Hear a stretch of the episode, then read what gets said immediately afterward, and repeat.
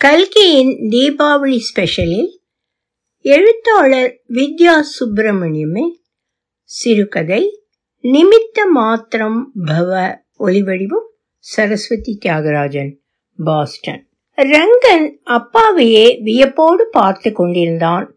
வேணு மாமாவின் முன்பு அப்பா கைகட்டி பவ்யமாக நின்றிருந்தார். வேணு மாமா அப்பாவின் சிறு வயது தோழர். அப்பாவை விட இரண்டு வயது மூத்தவர். இருவரும் ஒரே பள்ளியில் படித்தவர்கள். ஆனால் அப்பா வேணு மாமாவிடம் காட்டும் பவ்யம் கலந்த நட்புதான் அவனுக்கு வியப்பை அளித்தது. சிறு வயதிலிருந்து பழகி வரும் நண்பர்கள் பலரும் தோளில் கை போட்டு பேசுவார்கள். ஆனால் அப்பாவும் வேணு மாமாவும் தோளில் கை போட்டு பேசி பார்த்ததில்லை. குரு சிஷ்ய பாவம்தான் எப்போதும்.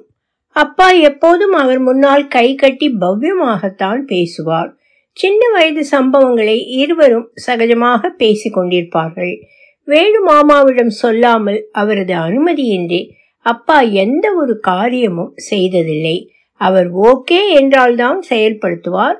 வேண்டாம் என்றால் எந்த எதிர்கேள்வியும் இன்றி சரி அப்படியே ஆகட்டும் என்பார். அப்பாவும் அம்மாவும் பிதுர் காரியங்கள் செய்து முடிப்பதற்காக காசிக்கு செல்வதற்கு நான்கு மாதம் முன்பே வேணு மாமாவிடம் கூறி அவரும் போய்விட்டு வா என்று சொல்ல புறப்பட வேண்டிய நாளை முடிவு செய்து ரயிலில் முன்பதிவு செய்திருந்தார் அப்பா. போயிட்டு வாயேன் என்று சொன்ன அதே வேணு மாமா தான் இப்போது. ரெங்கா நான் சொன்னது நினைவிருக்கா? உன்னோட காசி ட்ரிப்பை கேன்சல் பண்ணிடு. அப்புறம் பார்த்து கொள்ளலாம். சரி வேணும் அப்படியே செய்யறேன். அப்பாவும் எந்த கேள்வியும் மறுப்பும் இன்றி பதில் சொல்ல ரங்கன் திகைத்தான். வேணு மாமாவின் மீது கோபம் வந்தது. அப்பா எத்தனை ஆசை ஆசையாக இதற்கு வேண்டிய ஒவ்வொன்றையும் செய்து கொண்டிருக்கிறார் என்பது அவனுக்கு தெரியும். எதற்காக இப்போது போக வேண்டாம் என்பதற்கு வேணுமாமா காரணமும் கூறவில்லை அப்பாவும் கேட்கவில்லை. வேணுமாமா கிளம்பி சென்ற பிறகு ரங்கன் அப்பாவிடம் வந்தான். ஏன்பா பத்து நாளில் நீ காசிக்கு போக எல்லா ஏற்பாடும் பண்ணியாச்சு? திடீர்னு இப்போ வந்து போக வேண்டாம் என்கிறாரே வேணுமாமா? ஏன்? எதுக்குன்னு கேட்க மாட்டியா? அவர் எது சொன்னாலும் சரி சரின்னு தலையாட்டிடுவியா? அவர் உனக்கு ஃப்ரெண்டு தானே? முதலாளி இல்லையே. அப்பா சிரித்தார். ரங்கனுக்கு எரிச்சல் வந்தது. சிரிக்காதப்பா. வேணுமாமா உன் பால்ய சிநேகிதர் தானே ஏன் காரணம் கேட்க பயப்படுற எல்லா ஏற்பாடும் பண்ணியாச்சுன்னு சொல்ல வேண்டியதுதானே. எவ்வளவோ ஆசைப்பட்ட காசிக்கு போய் உங்க அம்மா அப்பாவுக்கு பித்திரு காரியம் பண்ணணும்னு. இது பயம் இல்லடா ரங்கா. மரியாதை. சின்ன வயசுலேருந்தே நான் மரியாதையோட பழகிற நண்பன் வேணும் அதுக்காக அவர் சொல்ற பேச்சுக்கெல்லாம் பூம் பூம் மாடாட்டம் தலையாட்டணுமா? நான்லாம் என் ஃப்ரெண்ட்ஸ் தோல் மேல கை போட்டுக்கொண்டு பேசுவேன். நண்பன் தான் என்றாலும் எல்லாத்துக்கும் தலையாட்ட மாட்டேன். உன் ஆட்டம் நண்பனிடம் கைகட்டி நின்று பேசி என்னையே நான் மட்டம் தட்டிக்க மாட்டேன். அப்பா பதில் சொல்லவில்லை. இருபது வயது பிள்ளையின் துடிப்பான ரத்தம் இப்படி பேசுகிறது. இரண்டு வாரங்கள் நகர்ந்திருக்கும். ரெங்கா டிவி போடு. பிரதமர் பேசுறாராம். ஏதாவது முக்கிய விஷயமா இருக்க போகுது. அம்மா அடுக்கலையிலிருந்து குரல் கொடுத்தால் ரங்கன் ரிமோட்டை தேடி எடுத்து டிவியை இயக்கினான். தொலைக்காட்சியில் பிரதமர் உரையாற்றி கொண்டிருந்தார். நாடு முழுவதும் முழு ஊரடங்கை அறிவித்தார். ரங்கன் திகைத்தான். ஒரு நாள் ஊரடங்குடன் வைரஸ் ஓடிவிடும் என்று நினைத்தது போய் இப்படி ஊரடங்கு தொடரும் என்று அவன் நினைக்கவில்லை. கல்லூரியில் பரீட்சைகள் தேதி சொல்லாமல் ஒத்திவைக்கப்பட்டன. ரங்கன் பொறியியல் படிப்பு முடித்து பெங்களூரில் வேலையை சேர்ந்து ஏழு எட்டு மாதமே ஆகிறது. வார இறுதி என்பதால் ஊருக்கு வந்திருந்தான். இப்போது பெங்களூருக்கு எப்படி கிளம்பி செல்வது? கவலைப்பட்டான். ஆபீஸுக்கு போன் செய்து பேச மென்பொருளாளர்கள் வீட்டிலிருந்தே பணி செய்யலாம் என்றார்கள். பெரிய நிம்மதி. அதைவிட நிம்மதி அப்பா ஏழு எட்டு மாதம் முன்பு பணி ஓய்வு பெற்றது. அதனால் தான் அவர் காசிக்கு போக திட்டமிட்டிருந்தார். அதற்கும் தடையிட்டு விட்டார் வேணுமாமா. இப்படி யோசிக்கும் போதே சட்டென ஒரு நிமிடம் ஜேக் ஆனான். ஒருவேளை அப்பா மட்டும் குறித்த தேதியில் வாரணாசிக்கு கிளம்பி சென்றிருந்தால் ஊர் தெரியாத ஊரில் மாட்டிக்கொண்டு எத்தனை அவதிகள் பட்டிருப்பாரோ நினைக்கவே அச்சமாக இருந்தது. அவன் அப்பாவை திரும்பி பார்த்தான். ஒருவேளை நீ கிளம்பி போயிருந்தால் ரொம்ப கஷ்டப்பட்டிருப்பா இல்லையாப்பா? அப்பா புன்னகைத்தார் அந்த புன்னகையில் ஆயிரம் அர்த்தங்கள் இருந்தன. இரவு உணவு நேரத்தின் போது தொலைக்காட்சி சேனல் ஒன்று மகாபாரத தொடர் ஓடிக்கொண்டிருந்தது. குருட்சேத்திர பூமியில் கௌரவ படையும் பாண்டவர் படையும் நேருக்கு நேர் அணிவகுத்து நின்றிருக்க அர்ஜுனனின் முகத்தில் குழப்பம் கிருஷ்ணனின் கீதோபதேசம் தொடர்கிறது. ஒரு சந்தேகம்பா என்றான் ரங்கன். கேளு கிருஷ்ணனும் அர்ஜுனனும் நல்ல நண்பர்கள். என்றாலும் கிருஷ்ணன் கடவுள் அல்லவா? கடவுளுடன் நட்பு கொள்ள முடியுமா? ஏன் முடியாது? பக்தி என்பது அவரவர் மனோபாவத்திற்கு ஏற்றதாகவே அமைகிறது. இறைவன் மீது ஒன்பது விதமான பக்தி கொள்ளலாம். முதலாவது சிரவணம். பகவானுடைய நாமங்களையும் அவனுடைய கல்யாண குணங்களையும் கேட்பதுதான் சிரவணம். இதுக்கு உதாரணமா பரீட்சத்தை சொல்லலாம். பகவானின் பெருமைகளை பாடுவது கீர்த்தனா பக்தி. இதற்கு நாரதர் சுகபிரம்ம மகரிஷி இருவரையும் உதாரணமாக சொல்லலாம். வால்மீகியின் பக்திதான் ராமாயண காவியமாயிற்று. ஸ்மரண பக்தி என்பது எப்பொழுதும் பகவானை நினைத்து கொண்டிருப்பது. பிரகலாதன் துருவன் இருவரும் இத்தகைய பக்திமான்களே. எந்நேரமும் அவனையே எண்ணிக்கொண்டிருக்கும் கோபிகைகளையும் மறந்துவிட முடியாது. பாத சேவனம் என்பது ஒருவித பக்தி. பகவானின் திருவடிகளுக்கு சேவை செய்து வழங்குவது. ராமனின் பாதையை ராமனாகவே நினைத்து சிம்மாசனத்தில் வைத்து வணங்கி தன் கடமைகளை செய்தவன் தானே பரதன். அடுத்து வந்தனம். பகவானை விழுந்து வணங்கி போற்றுவது. அக்ரூரரை பற்றி தெரியுமா உனக்கு? கிருஷ்ணனின் சிற்றப்பன் கம்சனின் உத்தரவின் பேரில் கோகுலத்திலிருந்து கிருஷ்ணரை அழைத்து செல்ல வருகிறார். கிருஷ்ணனை அதுவரை கண்டிராவிடினும் அவன் யார் என்றறிவார் அக்ரூரர். அவன் மீது மிகுந்த பக்தி கொண்டவர் அவர். பயணத்தின் நடுவே தேரை யமுனையின் கரையில் நிறுத்தி மதிய பூஜையை முடிக்க நதி நீரை இரு கையிலும் அள்ளி எடுக்கிறார். உள்ளங்கை நீரில் தேரில் அமர்ந்து கிருஷ்ணரும் பலராமரும் பேசுவது போன்ற காட்சி தெரிகிறது. அக்ரூரர் வியப்போடு நதி நீரை பார்க்க நதி முழுக்க கிருஷ்ண பலராமரின் உருவங்களே தெரிய அக்ரூரர் பக்தி மேலிட நீரில் விழுந்து வணங்குகிறார். அதே போல விபீஷணனின் பக்தியும் இத்தகையதுதான். எதிரியின் தம்பியாக இருந்தாலும் ராமனை வந்தனம் செய்பவன் பகவானுக்கு மலர்களையும் கனிகளையும் கொடுத்து மகிழ்வது அர்ச்சனா பக்தி. பிருது மகராஜ் மற்றும் சபரிதான் இதுக்கு உதாரணம். பிருதுவின் அர்ச்சனா பக்தியின் காரணமாகத்தான் இந்த பூமியே பிருத்வி என்றாயிற்று. தாசிய பக்தி என்பது பகவானின் வேலைக்காரனாக நடந்து கொள்வது.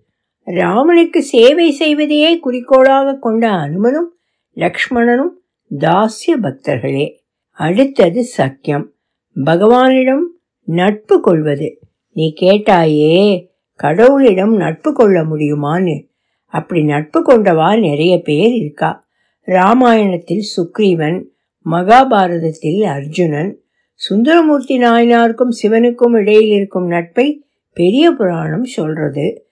பகவானுக்காக தன் உயிரையே தியாகம் செய்வது ஆத்ம நிவேதனம் சீதையை மீட்கும் போராட்டத்தில் தன் உயிரையே கொடுத்தவர் ஜட்டாயு. கோபிகைகளின் பக்தியும் இத்தகையதுதான். இதை தவிர பகவானை காதலனாக நினைத்து பிரேம பக்தி கொண்டு அவனை அடைந்த ஆண்டாள் மீரா போன்றவர்களும் உண்டு. அப்பா சட்டையை நிறுத்த ரங்கன் அவரையே பார்த்தான். சரிப்பா ஆனா இத்தனை விதமான பக்தி இருக்கும்போது எதுக்கு கடவுளிடம் சக்கிய பக்தி? அதில் என்ன சௌகரியம் கிடைத்துவிடும்? பகவானோட நட்பு கொள்ளும் ஒருவரால் அவரது தோள் மீது கை போட்டுக்கொண்டு பேச முடியுமா? அப்பா சிரித்தார். தோள் மீது கை போடுவது மட்டும்தான் நட்பு என நினைக்கிறாயா நீ? பின்னே உனக்கு ஒரு கஷ்டம் வந்தா அதை உன் டீச்சரிடம் சொல்வாயா நண்பனிடம் சொல்வாயா? டீச்சரிடமா? சரிதான். டீச்சர்கிட்ட எப்படி எல்லாத்தையும் சொல்ல முடியும்?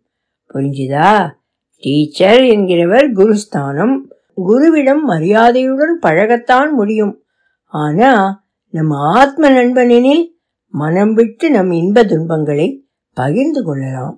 அப்படித்தான் ராமாயணத்தில் சுக்ரீவனும் மகாபாரதத்தில் அர்ஜுனனும் பகவானை தன் நண்பனாக நினைத்து தன் கஷ்டங்களை கூறி அதிலிருந்து மீள்வதற்கு அவன் தனக்கு உதவ வேண்டும் என்று கேட்கிறார்கள்.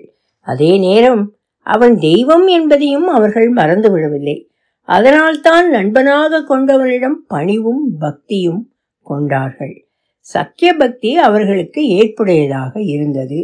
அந்த சிநேகிதத்தை ராமனும் கிருஷ்ணனும் ஏற்றுக்கொண்டார்கள்.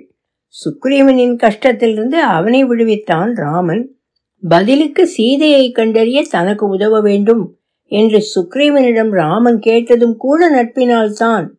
நண்பர்களாக இருந்ததால் தான் இருவரும் பரஸ்பரம் உதவி கொள்ள முடிந்தது. நண்பனாக பாவித்ததால் தான் அர்ஜுனனால் கிருஷ்ணனிடம் தனக்கு சுபத்திரை மீதுள்ள காதல் உட்பட அனைத்தையும் ஒளிவு மறைவின்றி பகிர்ந்து கொள்ள முடிந்தது. தான் குருவாக பாவிக்கும் பீஷ்மரையும் துரோணரையும் எப்படி எதிர்த்து போரிடுவேன் என்று புலம்பி தன் மனக்குழப்பத்தை அவனிடம் பகிர்ந்து கொள்ள முடிந்தது. தன் சந்தேகங்களை ஒன்றுவிடாமல் கேள்வியாக்கி கிருஷ்ணனிடம் கேட்டு பதில் பெற முடிந்தது. அதே நேரம் கிருஷ்ணன் மீதிருந்த பக்தியின் காரணமாக அவனை நித்தமும் பூஜிக்கவும் தவறவில்லை அர்ஜுனன். அவனது மாறாத பக்தியின் காரணமாகத்தான் கிருஷ்ணனின் விஸ்வரூபத்தை காணும் பேரும் அவனுக்கு கிடைத்தது. நட்பு பக்தி இரண்டையும் சமமாய் வெளிப்படுத்துபவருக்கே சக்கிய பக்தி சாத்தியப்படும். நண்பனாக இருந்தாலும் அவனது பக்தியில் இறைவன் குளிர்ந்து போகும்போது நண்பனுக்கு தொண்டு செய்யவும் இறைவன் தயங்க மாட்டான் என்பதற்கு உதாரணம்தான் குசேலனின் பக்தி. கிருஷ்ணனின் பால்ய சிநேகிதன் தான் சுதாமன் எனும் குசேலன் வறுமையில் வாடும் நிலையில் உதவி கேட்டு கிருஷ்ணனை தேடி வருகிறார். பால்ய நண்பன் என்றாலும் கிருஷ்ணனிடம் பரமபக்தி கொண்டவர் சுதாமர் தன் நண்பன் தன்னை தேடி வருகிறான் என்றறிந்ததும் கிருஷ்ணன் தானே வாசலுக்கு வந்து நண்பனை வரவேற்று அவர் பாதத்திற்கு நீரூற்றி மலர் தூவி பாத பூஜை செய்து அவரை உள்ளே அழைத்துச் செல்கிறார். நண்பன் அன்போடு கொடுக்கும் ஒரு பிடி அவளை ஆசையோடு உண்கிறார். பயணித்த களைப்பில் உறங்கும் நண்பனுக்கு விசிறிவிட்டு கால்களை பிடித்துவிட்டு பணிவிடை செய்கிறார். நண்பனின் வறுமையை நீக்குகிறார். இதுவே பரிசுத்தமான சக்கிய பக்தியின் உன்னதம். அப்பா சொல்ல ரங்கன் மலைத்து போனான். அடே அப்பா இதில் இவ்வளவு உள்ளதா? ஒரு சந்தேகம் கேட்கலாமாப்பா கடவுளிடம் நட்போடு பக்தியும் பணிவும் கொள்வது சரியாக இருக்கலாம். ஆனால் சக மனிதரிடம் கொள்ளும் நட்பில் எதற்கு தேவையற்ற பணிவு? அவன் எதை குறித்து கேட்கிறான் என புரிந்து கொண்ட அப்பா அவனையே உற்று பார்த்துவிட்டு புன்னகைத்தார். நீ என்ன கேட்க வருகிறாய் என்பது புரிகிறது. வேணு என்னை விட மிஞ்சி போனால் ஒன்றிரண்டு வயது மூத்தவராக இருப்பான். என்னை மிக நன்பு புரிந்து கொண்ட உயிர் நண்பன். நண்பனிடம் எதற்கு பவ்யம்? ஏன் அவர் முன் கைகட்டி நிற்கிறாய்? என்றுதானே கேட்டாய். காரணம் உண்டு. இவனில் நான் காண்பது சாட்சாத் கிருஷ்ணனையே. என் பதிமூன்றாம் வயதிலேயே ஒரு விபத்தில் பெற்றோரை இழந்து வாழ்வில் தனித்து நின்ற என்னை எந்த உறவுகளும் ஏற்க முன்வராத நிலையில் தன்னப்பாவிடம் சொல்லி உடனடியாக தன் வீட்டில் அடைக்கலம் கொடுத்து என் பசி தீர்த்தவன் அவன். இத்தனைக்கும் அவர்கள் அன்று வசதி படைத்தவர்கள் கூட இல்லை. பின்னர் நான் ஒரு அரசு பள்ளியில் சேரவும் ஹாஸ்டலில் தங்கி படிக்கவும் அவன்தான் யார் யாரிடமோ பேசி உதவினான். வாரம் ஒருமுறை ஹாஸ்டலுக்கு வந்து என்னை சந்திப்பான். வரும்போதெல்லாம் வீட்டிலிருந்து ஏதேனும் உண்ண கொண்டு வந்து தருவான். தன்னுடைய பாக்கெட் மணி சேமிப்பிலிருந்து எனக்கு பேண்ட் ஷர்ட் உள்ளாடைகள் என்று வாங்கி தருவான். ஹாஸ்டலில் சில நண்பர்கள் எனக்கு புகைப்பிடிக்க பழகிவிட்டது தெரிந்ததும் வேணு ஒரு நாள் வந்தான். நம்மை சுற்றி நல்லது கெட்டது எல்லாமே இருக்கும். நமக்கு எது நல்லதோ அதை மட்டும் கற்க பழக வேண்டும். சில பழக்கங்கள் நம்மை மெல்ல கொல்லும். தெரிந்து உண்டாலும் தெரியாமல் உண்டாலும் விஷத்தின் இயல்பு கொல்வதுதான். அந்த பழக்கத்தை நீ நிறுத்தும் வரை இதற்காக நீ யாரிடமும் கடன் வாங்கிவிடக்கூடாதென்பதால் மாதம் ஐம்பது ரூபாய் நான் உனக்கு தனியாக தருகிறேன் என்றான். நான் அழுது விட்டேன். அந்த வினாடியே புகைப்பதை நிறுத்தினேன். இப்படித்தான் நான் திசை தெரியாது தடுமாறிய போதெல்லாம் அவன் என் தவறுகளை திருத்தி நல்வழி காட்டி இருக்கிறான்.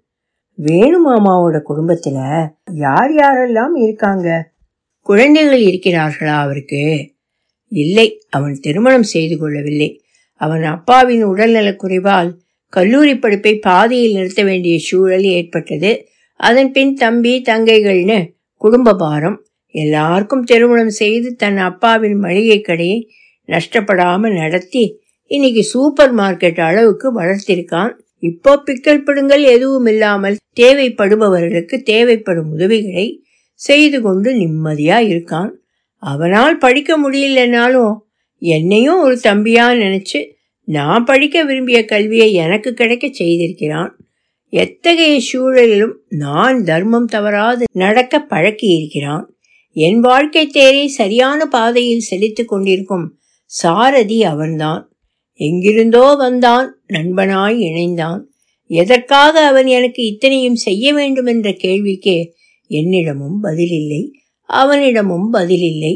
சில சமயம் அவன் சொல்லுவான் கீதையில் கிருஷ்ணன் அர்ஜுனனிடம் சொல்கிறான் நிமித்த மாத்திரம் பவ என்று. அதாவது நாம் எல்லாரும் கடவுளின் கருவிகளாகத்தான் இயங்கிக் கொண்டிருக்கிறோம். கடவுள் நம்மை எப்போதும் நல்ல காரியங்களுக்கு மட்டுமே உபயோகிக்க வேண்டும். என்பதுதான் எப்போதும் என் பிரார்த்தனையாக இருக்கும். மற்றபடி வேறெந்த எதிர்பார்ப்பும் எனக்கு இல்லை என்பான். பாவம் மட்டுமல்ல புண்ணிய கணக்கும் பூஜ்யமாகணும் என்று அவன் சொல்வதை புரிந்து கொள்ளவும் பெரிய அளவில் ஞானம் வேண்டும். எவ்வித எதிர்பார்ப்புமின்றி இப்பிறப்பில் என்னை வழிநடத்தி கொண்டிருக்கும் சக்தி வேணும். அவன் எது சொன்னாலும் என் நன்மைக்காக மட்டுமே இருக்கும் என்று நம்பி வாழ்பவன் நான். நம்பிக்கைதான் பக்தி எனில் இதுவும் கிட்டத்தட்ட சக்கிய பக்தி தான் இது கலியுகம் அல்லவா? தெய்வம் நேரில் வராது. தெய்வம் மனுஷ ரூபேன. அப்பா கண்மூடி அமர்ந்திருந்தார். ரங்கனுக்கு புரிந்தது. அவன் கைகள் அப்பாவை நோக்கி வணங்கியது. அப்படியே மானசீகமாய் வேணு மாமாவையும் நமஸ்கரித்தான். ஒலி வடிவம் சரஸ்வதி தியாகராஜன் பாஸ்டன்.